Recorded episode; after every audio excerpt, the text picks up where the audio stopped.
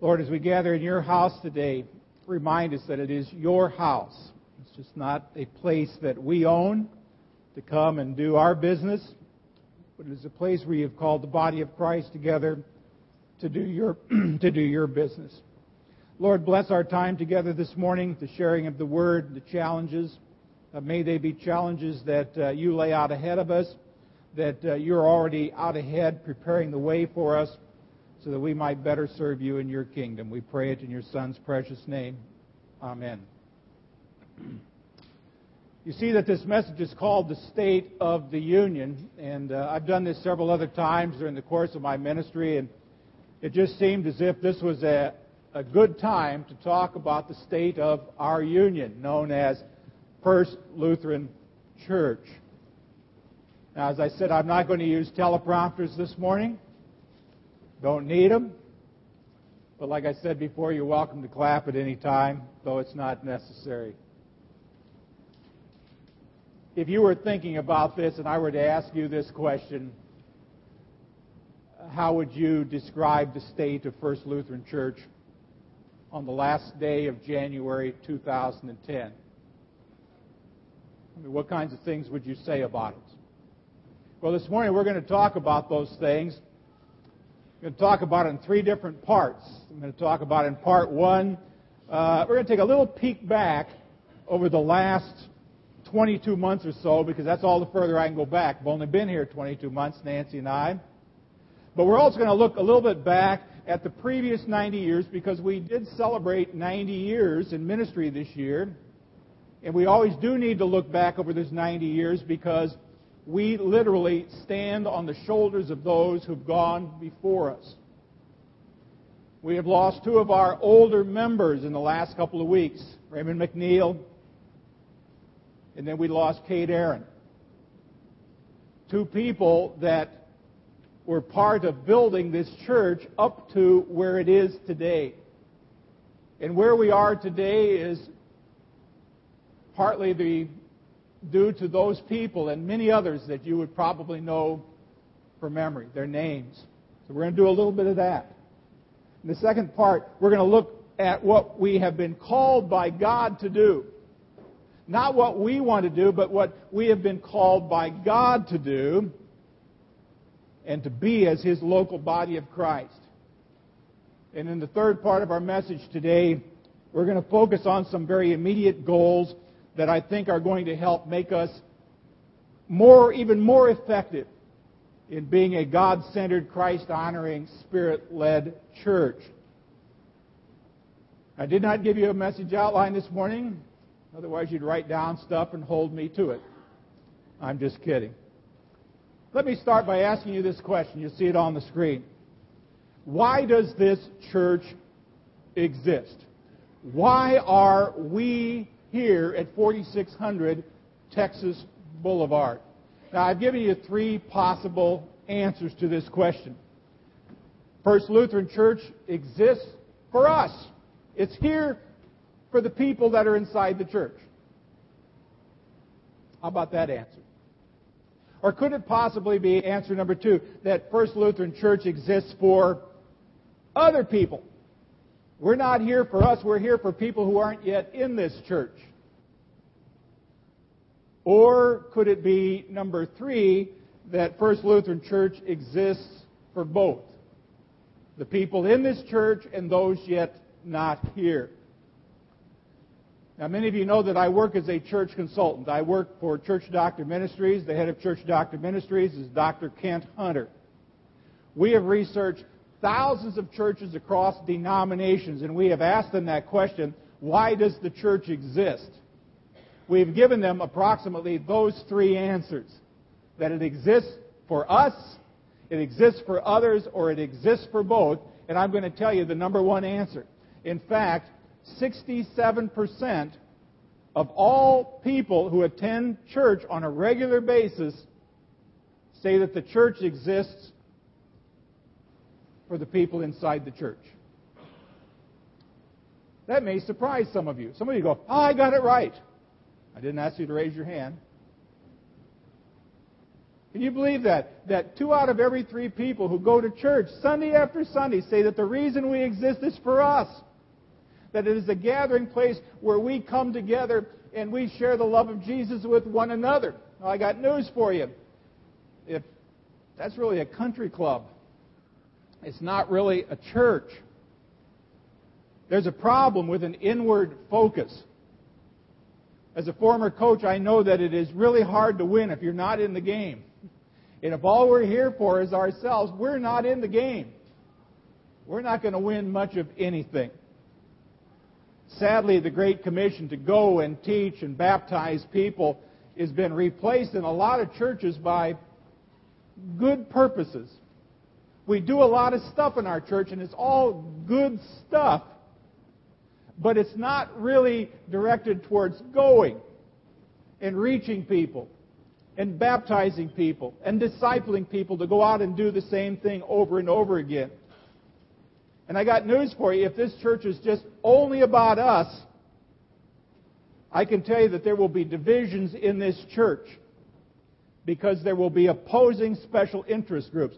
If this is just about us, I can say, well, my issue is more important than your issue, and then we have some real trouble in a church. You should probably also know that if you do not have a true biblical mission, the congregation suffers a lack of vision. I just spoke to you three straight messages on vision. Where there is no vision, what happens? The people perish. Where there is no revelation from God, the people cast off restraint. They're like the children of Israel before the kings came, who did whatever they darn well pleased. They just kind of did church every Sunday. And those of you know me, I don't want to do church. Not interested in church. I gave up going to church years ago. You know what church is, don't you? Church is when afterwards you complain about the hymns we sang. Who picked that stuff out? Why do we need to sing all 76 verses of this hymn? Can't the organist play faster? Can't the organist play slower? Can't we get people who sing on pitch? Can't we get them to sing down front? And, and, and what's the deal with the pastor not wearing robes? We have done church, folks, but we had a nice potluck. I'm here to worship. That's what we're called to do to worship. I asked the Bible class this morning, what do you expect the Holy Spirit to do today in worship? What do you expect? I bet a lot of you never gave it a thought. You were just kind of hoping you could beat the Baptists to Bryce's. We get out of here early, so we don't need to stand in line, Texas Roadhouse, or any place else that we get the fresh biscuits at the Dixie Diner. Now, we are called here to worship. And if we don't have a true biblical mission, we don't have that vision, it's going to lead to plateau and something like three quarters of all churches in America today are either plateaued or declining. You'd be amazed at how many churches close every day in America. And if we have no vision, folks, we lose our effectiveness as salt and light. So, which answer is correct? Well, I'm going to tell you which answer is correct. Not on the screen. Well, it is kind of. It's number three. The mission of Christ must come first. Who's that? Those are the people outside the church. They must come first, but supporting the mission team that's the folks that are in here, needs to come second, a close second. It's a delicate balancing job. The church is here for both of us. But primarily, it is for those folks who fall under the mission of Christ, but we need to take care of people inside who are going to be part of the mission team to make it possible. Now, perhaps the reason we don't always understand this is because we really don't know what church is. I mean, how would you define church? I'll give you an example. Put it up on the screen. What is church? This is what a lot of people would say. A good description of church. Church is a group gathered together who consider themselves to be a church. They've got qualified elders present. They practice the sacraments, baptism, Holy Communion, and they have an agreed upon evangelistic purpose. That's the church. Sound pretty good? What's First Lutheran Church? Well, it's a bunch of people gathered together who consider themselves to be a church. We got qualified elders. We got about a dozen of them, pretty good guys. We practice the sacraments. We have baptism. We have communion. We do it the right way, you know, the Lutheran way. And we have an agreed upon evangelistic purpose. We, you know, Matthew 28 and all that. Look at that a little closer. And let me ask you this question What's missing? Go to the next screen. Jesus is missing in that definition of church. And believe me, if you can define church without Jesus, you can do church without Jesus. Just don't invite me to be part of it. Not interested in being in a church that does not start with Jesus. Now, some of you are saying, oh, Barry, it was assumed in that last statement that Jesus was there. Don't assume anything, folks. If you can define church without Jesus, if you can define the church without the Holy Spirit, you don't have much of a church at all. Well, if that's not a good definition, can you give us one? Okay, put mine up there. Here's, here's how I would define it Church is the presence of Jesus or the presence of the Holy Spirit among His people who are called out as a spiritual family to pursue His mission on this planet. What do you think of that one? First Luke, you better agree.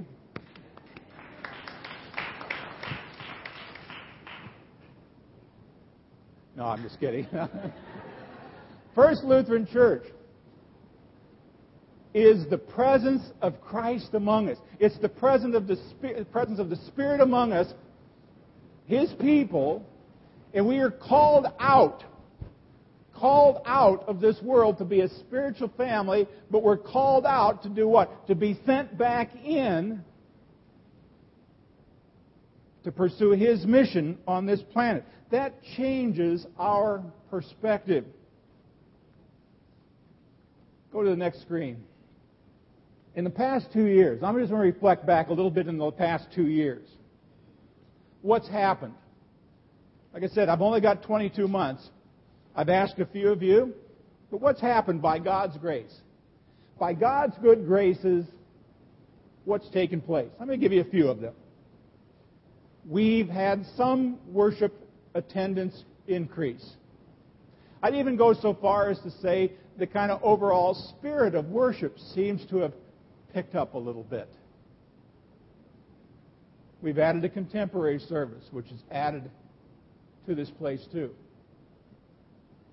We've had increased stewardship practiced in this church. And, and Wayne, who's been such a faithful servant in being our treasurer, would tell you that in the last couple of years we have put all that money back into those designated funds that we had robbed Peter to pay Paul for many years. That money is back where it belongs where people designated it for specific ministries. We have finished some projects that only got started. One thing I heard, I, every once in a while I'd say, What's that? And they said, Well, it's something we started, but we ran out of money. We finished some of those projects. And guess what? I can tell you that we have paid our bills. There's, there's two things as a pastor that I really believe in. And one of them is you don't spend what you don't have. And the second thing is, uh, you ought not to spend people's money on stuff for other things than what you collected it for. I mean, we're saying we want to bring in money to give an offering to Haiti. We shouldn't turn around and take that $1,300 and spend it to buy buns for a potluck. Just not good stewardship.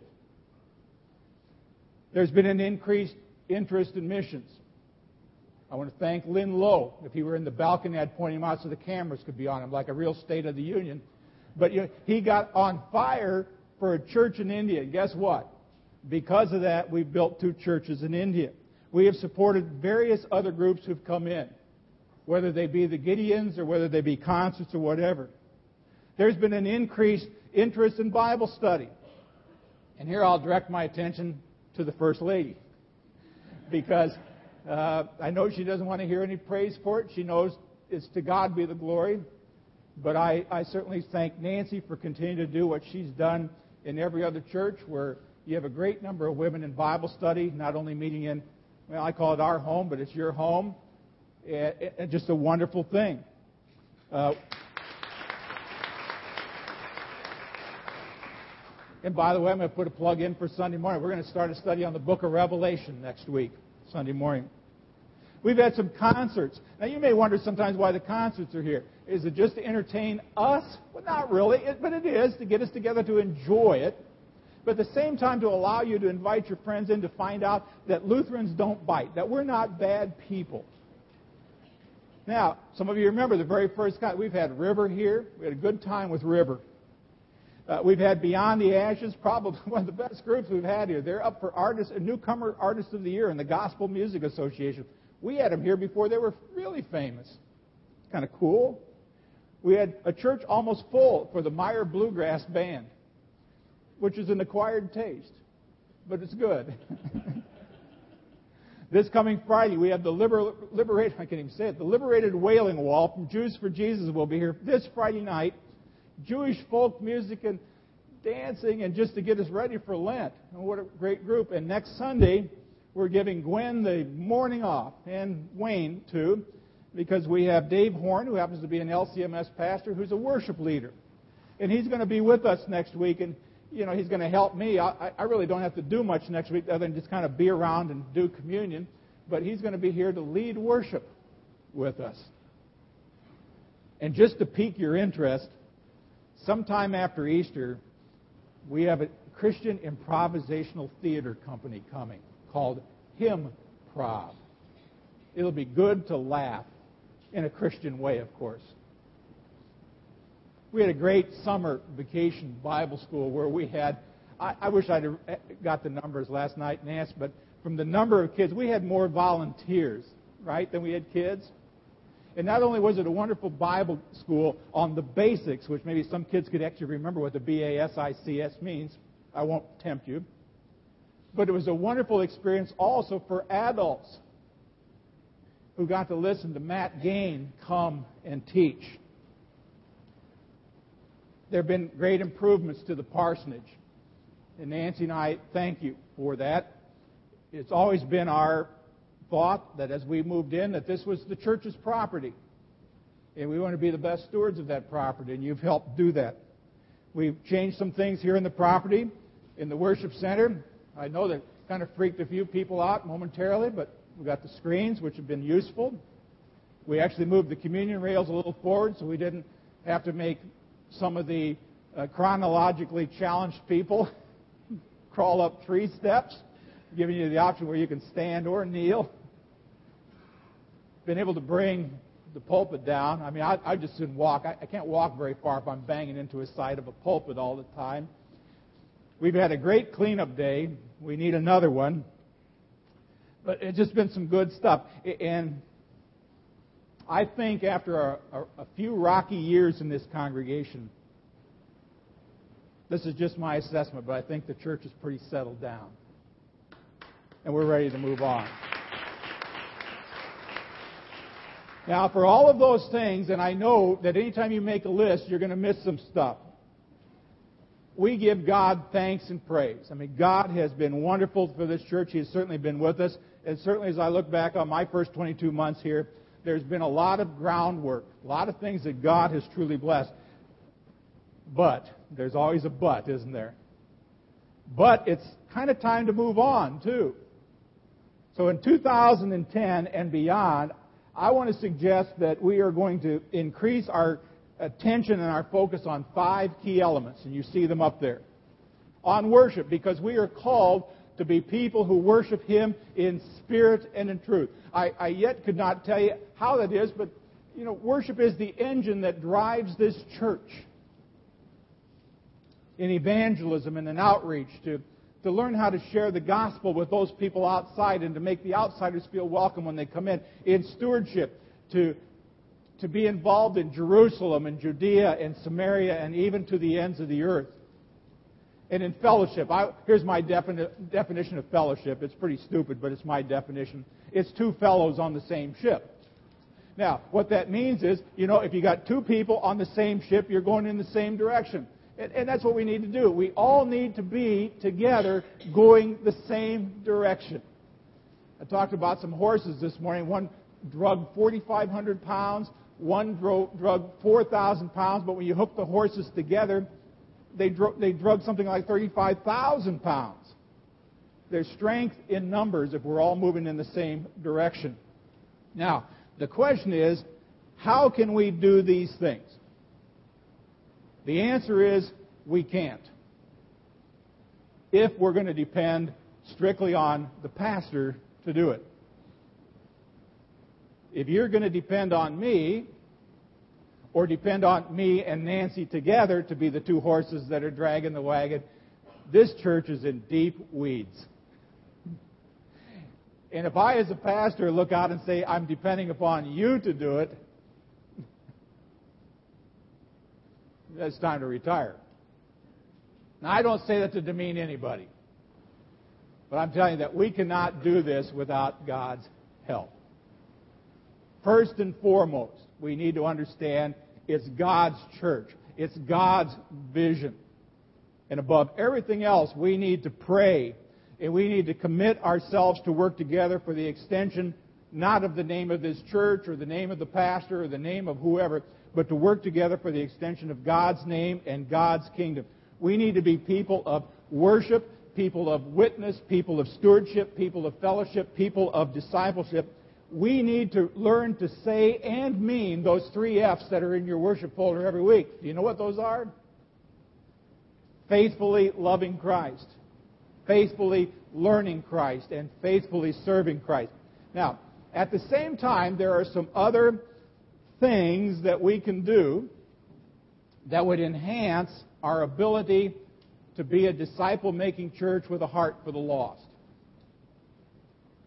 Let me give you a few. Go to the next slide. Uh, how we do next one after that. This is God willing. I'm just going to tell you a few things we need to think about doing this next year. One of them that we're going to do is change our Constitution. Mm-hmm. We have a Constitution that is really outmoded and, in many respects, limits our ability to do things quickly, effectively, and efficiently. We're going to change it in such a way that we have a leadership team in ministry teams, ministry teams that are based on people's spiritual gifts and interests and abilities to do them. This is also a year when I believe that we need to decide whether we are going to renovate this building, relocate this building, or rebuild this building, or change this building. And if you want to know why, I'm going to tell you. I will tell you that I believe that our worship center is adequate. Our Sunday school space is limited. Our offices are out of the way. No one can find them half the time. Our one main entrance, the kitchen, is not the least bit appealing to anybody. As God is my witness, I'd love to nail that door shut. Our lobby, our lobby is way too small. And our fellowship area is even somewhat limited. But what we need to do this year is to evaluate what is ultimately the best stewardship of our resources. The Board of Trustees has been talking about that, and what's going to come out of that, I'm not quite sure, but it's going to come out of it. We have a Director of Christian Education challenge. This has been on the plate here at the church for a couple of years. Uh, it was started, it's been here, kind of ebbed and flowed. I'll just tell you that on February the 11th, a representative from Concordia College in Austin, Texas will be here to meet with some key leaders. And I would, I guess I'd invite you if you have an interest in children's ministries, youth ministries, or the education of this congregation as a whole, because we're not just hiring one person to take care of a half a dozen kids. We're talking about the education of this congregation. I'd invite you to be here.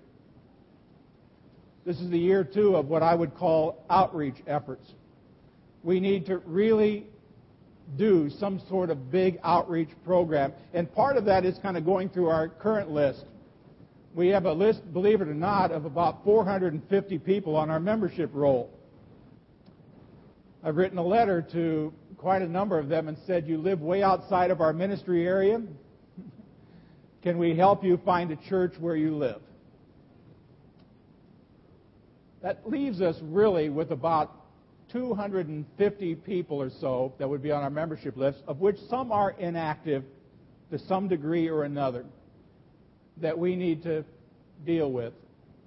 By my best guess today, we have approximately somewhere between 150 to maybe 200 members. That's what I would call them.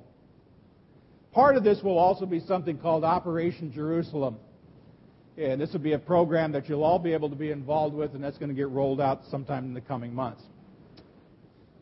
Now, in summary, it's time to get serious. It's time to get serious about why First Lutheran Church exists. In fact, I think it's high time here in America that every church gets serious about why it really exists. My role is pretty much spelled out in Scripture. But guess what? Your role is pretty much spelled out in Scripture, too. Uh, let me read you our job description. It comes from Ephesians chapter 4. Here it is. It says, And he gave the apostles, the prophets, the evangelists, the shepherds, and the teachers. Okay, that's kind of me. There are other people involved in this. He's given the church what? Pastors and teachers. For what purpose? To equip the saints for the work of ministry. Now, who are the saints? If it's not St. Nancy or St. Ted or Saint what we are the saints we're talking about. My job here is to equip you or to make it possible for you to be equipped. For what? For the work of ministry. And ministry is whatever we do in the name of Jesus, whether it's in this church or outside this church. It says until we all attain to the unity of the faith. That's that fellowship, all going in the same direction.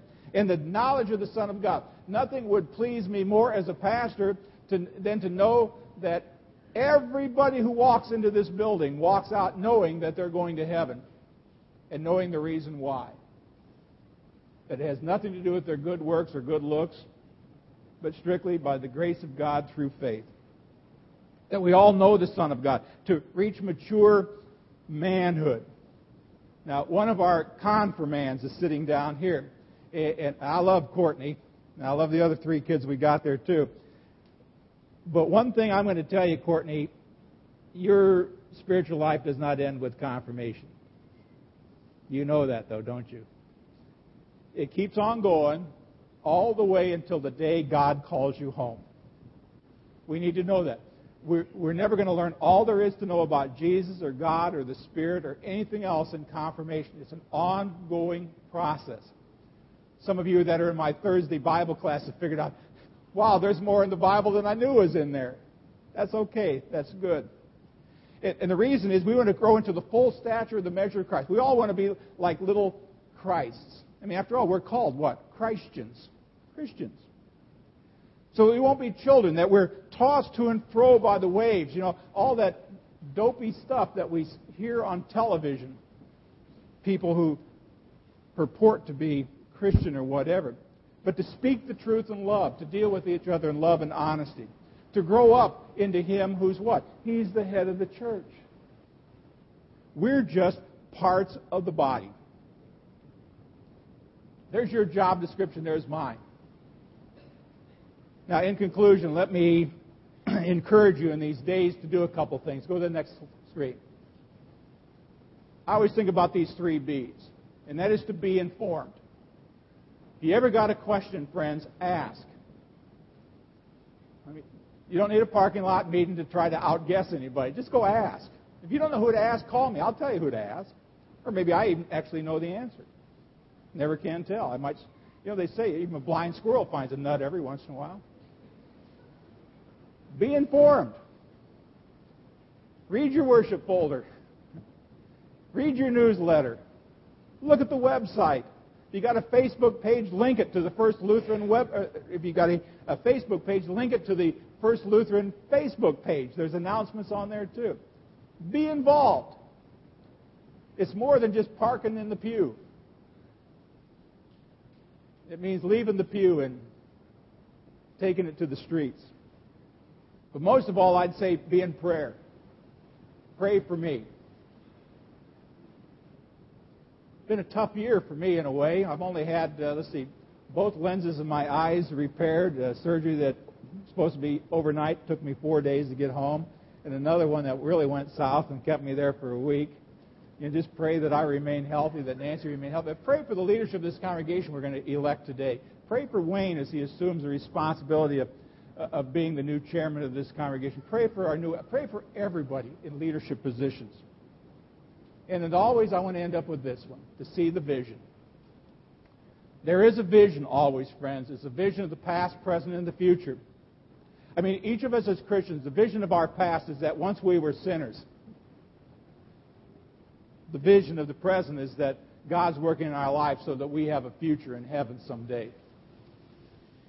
We see the same thing in the church. We can look back at the past of the church 90 years, but we can also see where we are today. But I think it's really kind of neat sometimes to look and say, where could we go?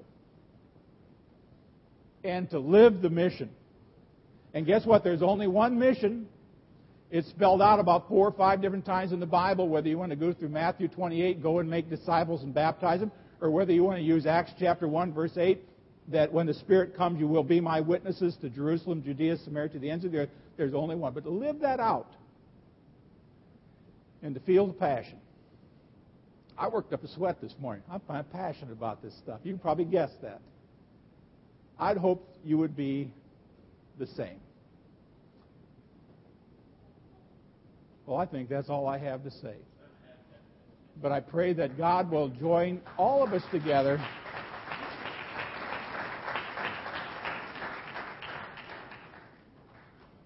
In making his kingdom grow and extending his name. Well, it's time to sit back and let the choir sing. Even though I preached to the choir this morning, I know, but sometimes, guess what? Even the choir needs to be preached to every once in a while. But uh, we're so very thankful I'm thankful, I should just say this, to have good people to work with. I've said before, I'm so thankful to have uh, Nancy, who's, uh, you know, my helpmate, helping me in ministry. I'm so very thankful for Gwen in worship music as well. I'm thankful for Vicki uh, in all the work that she does. And I'm, I'm thankful for um, Eddie and Pam Wood, who see to it our, our property stays clean inside and and for all of our past board members and all of our future board members, you know, God's called us together uh, for one great purpose. And as the choir is going to sing today, I guess the purpose is what? To go forth.